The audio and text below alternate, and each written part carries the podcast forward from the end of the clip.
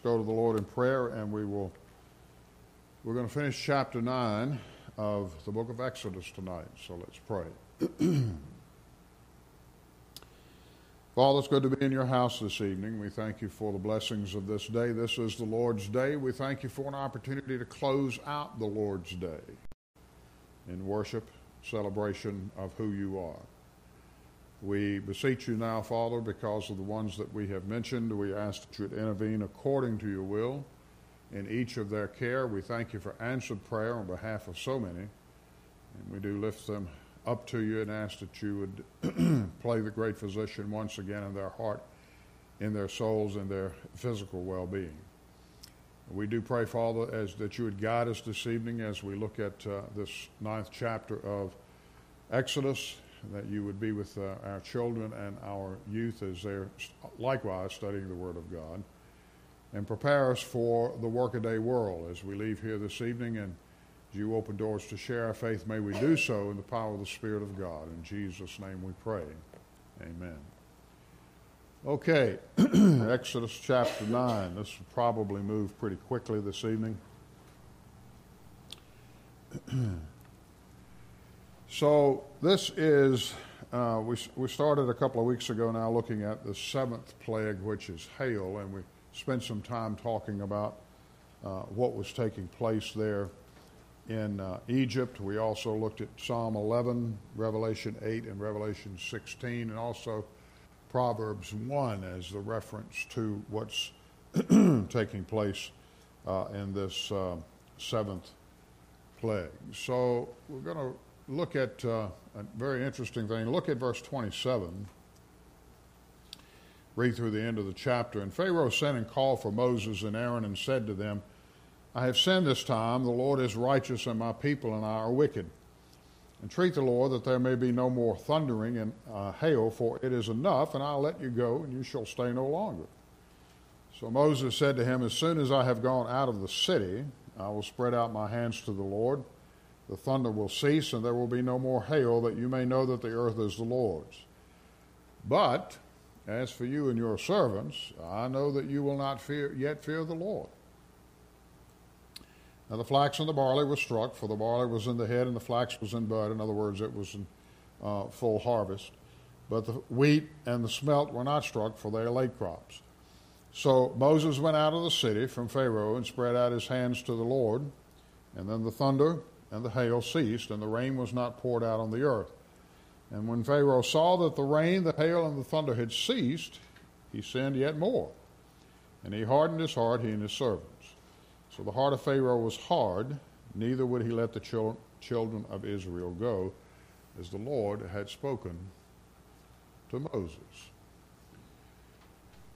Um, this is, if I recall, I think it's the fourth time now that Moses has stood before Pharaoh, and Pharaoh has essentially said that uh, he is repenting and he's going to let the Hebrew children go, and then, of course, he's lying and he changes his mind. We had talked about, if you look at the second bullet there, that uh, the plagues that God is raining down on uh, Egypt are specifically focused on their pantheon, on the Egyptian um, pagan gods. And in this particular one, it's the god, god Nut, who's a sky goddess. So in the verses that we've read, Pharaoh falsely repents. He is basically sorry again that he's caught. There's no true repentance here. We know that because he doesn't change. Uh, biblical repentance requires a change of heart. and as we see here, his heart grows harder. Uh, when you read these until we get to the end of this particular chapter, what we find, of course, is it sounds like perfect words of repentance from Pharaoh. And this is not unique with Pharaoh. No doubt millions of people have said the very same thing and really have not repented. So there's no true repentance. He's grieved at the result of his sin, and we find out later in chapter 10 that his uh, Pharaoh's cabinet, so to speak, tells him, "Don't you, Don't you yet know that Egypt is destroyed? Let these people go. And of course, he's just, he's, he's probably in pain over the, the, his people, but certainly his pride is reigning supreme at this particular time. I want to spend the rest of the time this evening. It says, uh, the last bullet is Pharaoh says that I have sinned. Judas Iscariot said the same thing. But there was no repentance and no change. And so there are eight such confessions in Scripture. Five of them are insincere, and only three of them are sincere. Go to the, go to the next slide, if you would, Tim. So we have seen here in verse 27 what's taking place. Pharaoh, this is a false repentance. And he is now, every time there's false repentance, the heart becomes harder. So that's one of the things that we need to remember in our minds.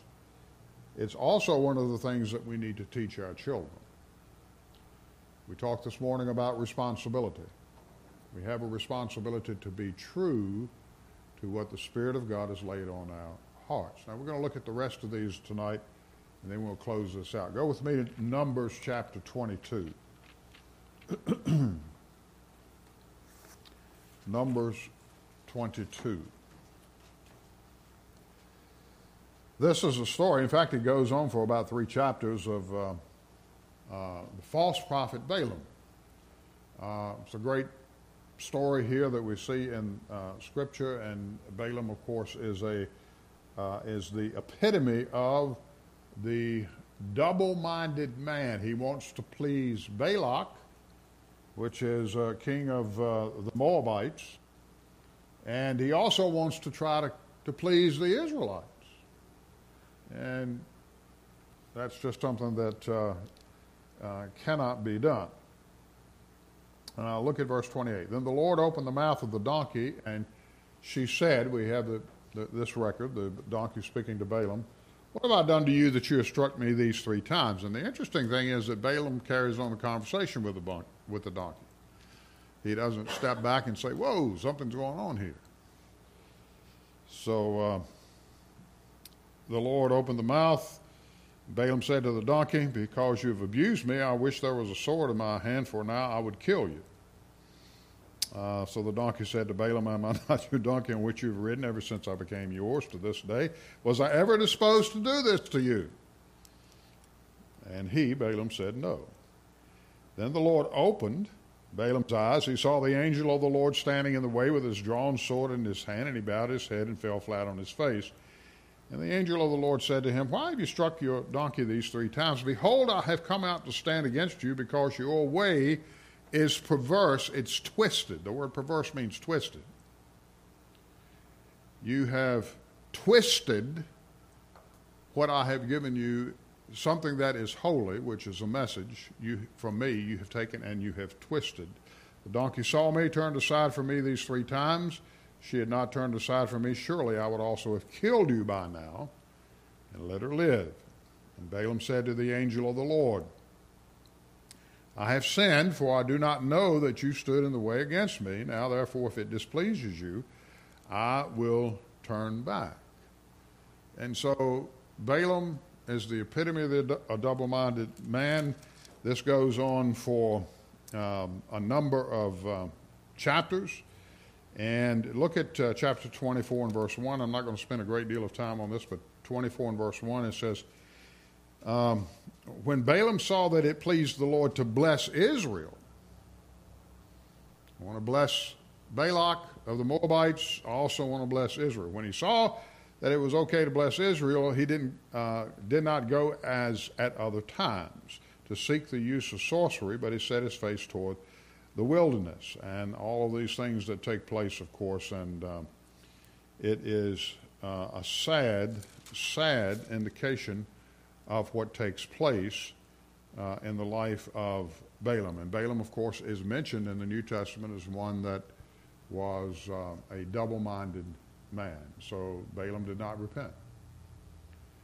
Let's look at a man by the name of Achan. Go to Joshua chapter 7.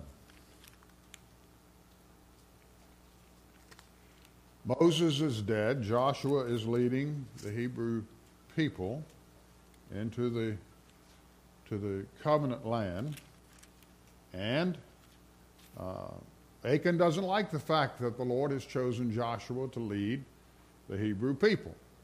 He is uh, thinking that it is uh, that he could do just he could do a better job than Joshua. There's a lot of that not only years ago, but some of that today. But notice what's taking place here. Um, verse 19. Now Joshua said to Achan, My son, I beg you, give glory to the Lord God of Israel, and make confession to him, and tell me now what you have done. Do not hide it from me.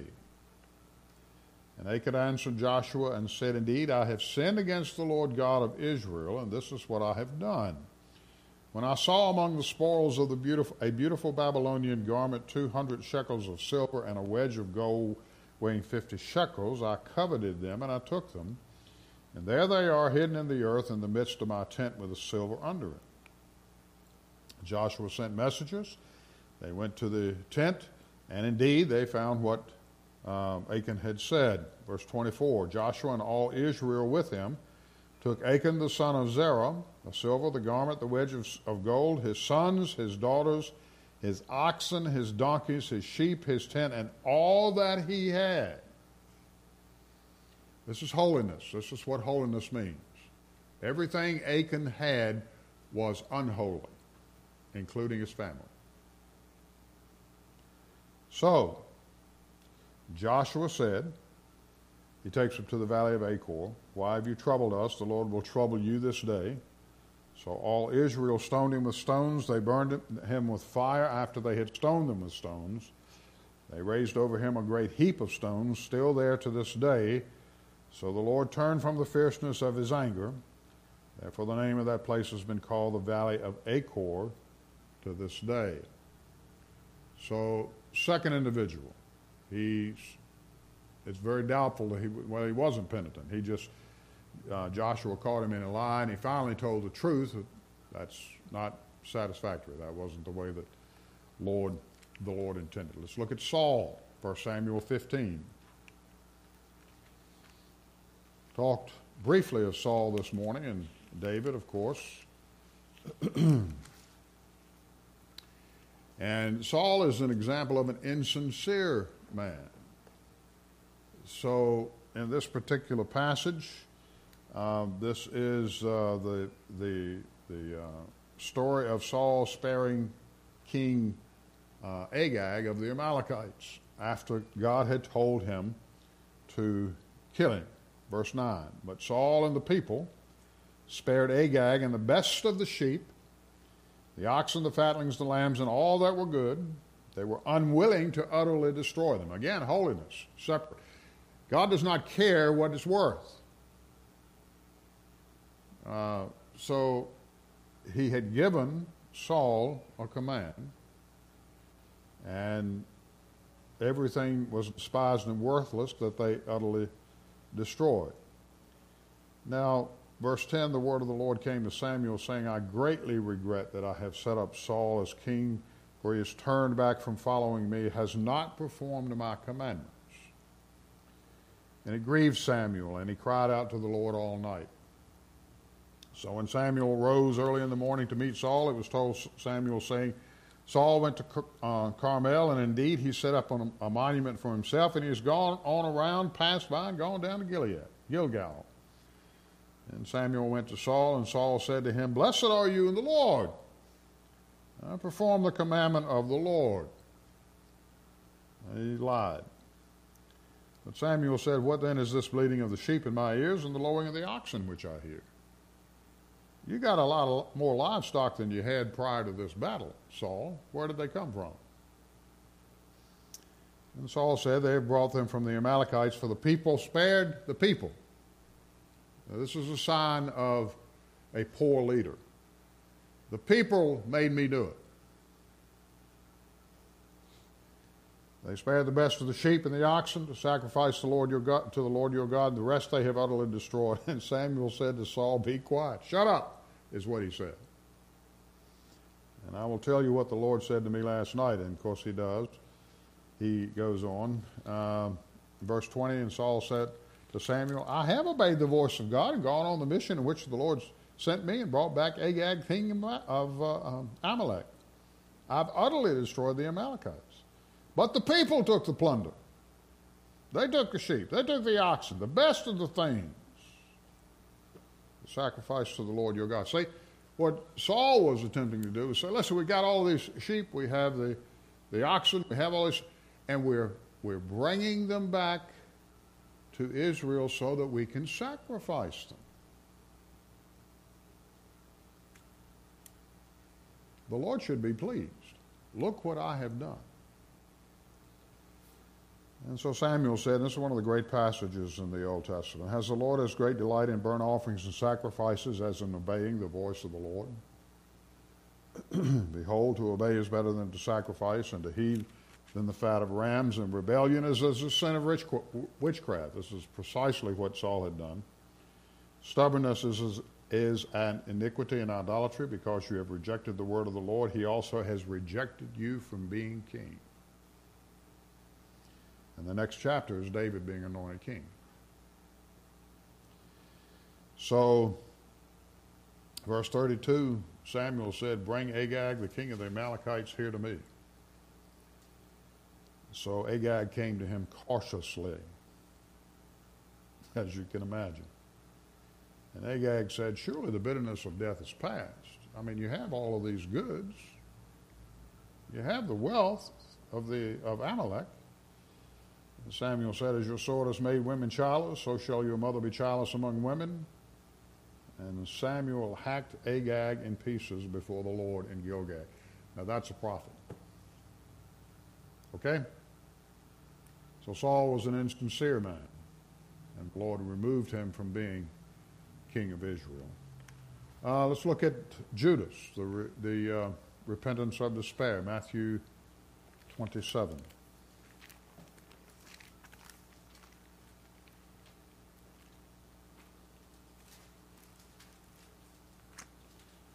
There are those that would say that what Judas did was because the scripture says that uh, he repented, um, that he, uh, he gained a favorable disposition with the Lord, but that's not what the scripture says.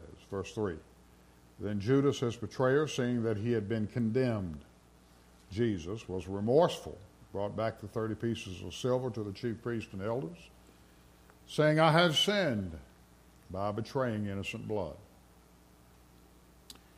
And they say, What is that to us? You see to it. We don't care.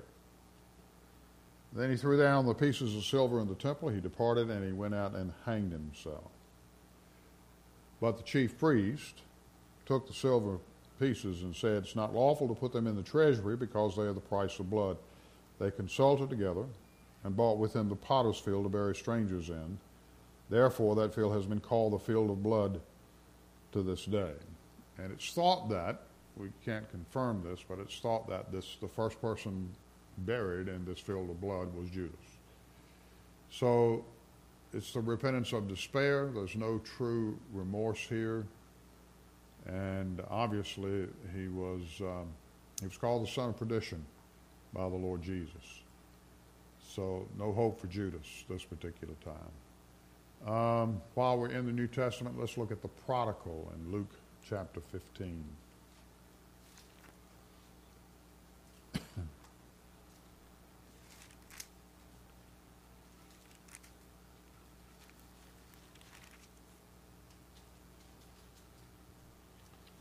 Luke 15, a great passage on on lost sheep, lost coins, lost sons, those that uh, are away and wayward from God. Now, now we'll see one of the sincere individuals that repents. Verse 17. Well, when he came to himself, this is the prodigal. He said, How many of my father's hired servants have bread enough and to spare? And I perish with hunger. I will arise and go to my father and will say to him, Father, I have sinned against heaven and before you. And I am no longer worthy to be called your son. Make me like one of your hired servants. And then one of those beautiful passages of Scripture. And he arose and went to his father. What a remarkable passage of Scripture. So, in all of his debauchery, and he did live, proud of this, a debauched life, in all of this, the omnipotence of grace reigned in the prodigal's life. Let's go back and look at um, Job in Job chapter 6.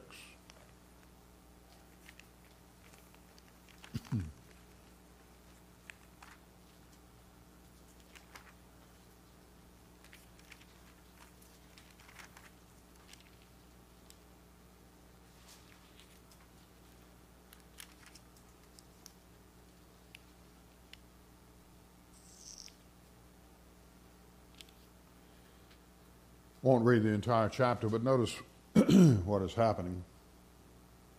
Verse 1 Job answered and said, Oh, that my grief was fully weighed, and my calamity laid with it on the scales.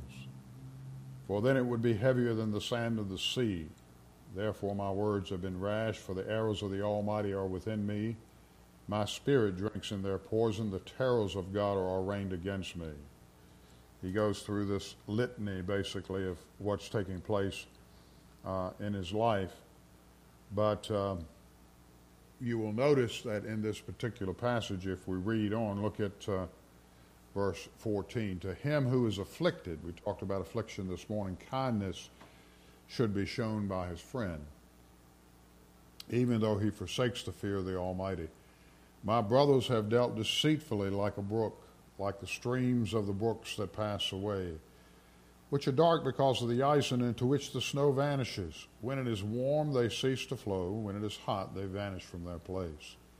The paths of their way turn aside, they go nowhere and perish. The caravans of Tema look, the travelers of Sheba look for them. They are disappointed because they were confident. They come here and are confused. For now, you are nothing. You see terror and are afraid. Did I ever say, Bring something to me, or offer a bribe for me from your wealth, or deliver me from the enemy's hands, or redeem me from the hand of the oppressor? Teach me, and I will hold my tongue. Cause me to understand wherein I have erred. Have forceful or right words, but what does arguing prove? So, Job, obviously, has, and if you read the entire chapter, you see it more in uh, this fullness, but is a godly repentance that takes place in the life of Job. And then finally, tonight, 2 Samuel. This is David repenting after his sin with Bathsheba. Now remember, David had thought and Bathsheba had thought that their sin had been covered up with um, the killing, the murder, uh, rather, of um, uh, Bathsheba's uh, husband, uh, Uriah the Hittite. And of course, the, the child is born, and that's what takes place in, in chapter 12. And uh, Nathan the prophet, another prophet, stands before David. Now, the difference here between Nathan uh, and um, Balaam is when you look at Samuel and you look at Nathan, they are true to what God has called them to do. Balaam, not so much. So, one of the great, again, one of the great verses in all the scriptures. Then the Lord sent Nathan to David. It's good when the Lord sends somebody to us to correct us. Then the Lord sent Nathan to David. What a remarkable passage of Scripture. Of course, that we are told um, that um, Nathan stands before David, tells the parable of the of the little ewe lamb the poor man had and the rich man stole the lamb. And verse 5 So David's anger was greatly aroused against the man. He said to Nathan, As the Lord lives, the man who has done this shall surely die. He shall restore fourfold for the lamb because he did this thing and because he had no pity. So David, obviously very emotional man. He's a very compassionate man. He talks about his heart. And Nathan said to David, You're the man. Uh, and the Lord God of Israel, I anointed you king over Israel. I delivered you from the hand of Saul. I gave you the master's house, your master's wives. I gave you the house of Israel, and if that had been too little, I would have given you much more. Why have you despised the commandment of the Lord and do evil in his sight? And so, now therefore, verse 10 the sword shall never depart from your house. From this time on, David's about 40. He lived to be 70. For 30 years, in his latter years, he had nothing but disappointment, heartache, and affliction. And the Lord loved him, but the Lord still dealt with him to change his heart. And he said, I'll raise up adversity against you. I'll take your wives from before your eyes, give them to your neighbor. You did this secretly, but I will do this thing before all Israel, before the sun. So this is, in reality, this is the grace of God. Now, we don't look at it this way, but it is. It's the grace of God. The Lord certainly would have been within his uh, omnipotence to take the life of David at this time, but he didn't. In verse 13, David said to Nathan, The Lord sent Nathan to David. Nathan says to David, David reports back to Nathan. And he's not upset at the prophet. He says, I've sinned against the Lord. and, you know, just, just a remarkable, remarkable passage of scripture. scripture. The child dies. David pleads for the Lord to to, or the child is born rather than David pleads for the Lord to, to um, continue the child's life, but the Lord took the child. And um, verse 20 So David arose from the ground, he washed, he anointed himself, he changed his clothes, he went into the house of the Lord, and he worshiped. This is a sign of true repentance. Pharaoh, or Moses had told Pharaoh, I know that you don't fear the Lord. And I know as soon as I'm gone, you're going to change your mind. But I'm going to do what you ask. So, this hardening of the heart, we see this in the five individuals that are mentioned, and then the three, of course, that where the Spirit of God softened their hearts and they responded. The hardening of the heart against God is sin. We can paint it any other way we want to, but it's still sin. When we fail to repent, when God has graciously answered our plea, what we're doing is ignoring his mercy. That's what Pharaoh did, that's what Balaam did, that's what Achan did, that's what Saul did, that's what Judas did. They ignored the mercy and grace of God. What Job, David, and the prodigal did was they fell prostrate, prostrate and accepted the mercy and grace of God. That should be our takeaway this evening. Any comments or questions on what we've covered? Let's pray. Father, we thank you tonight for your word, for these wonderful stories that are contained in Old Testament and New Testament.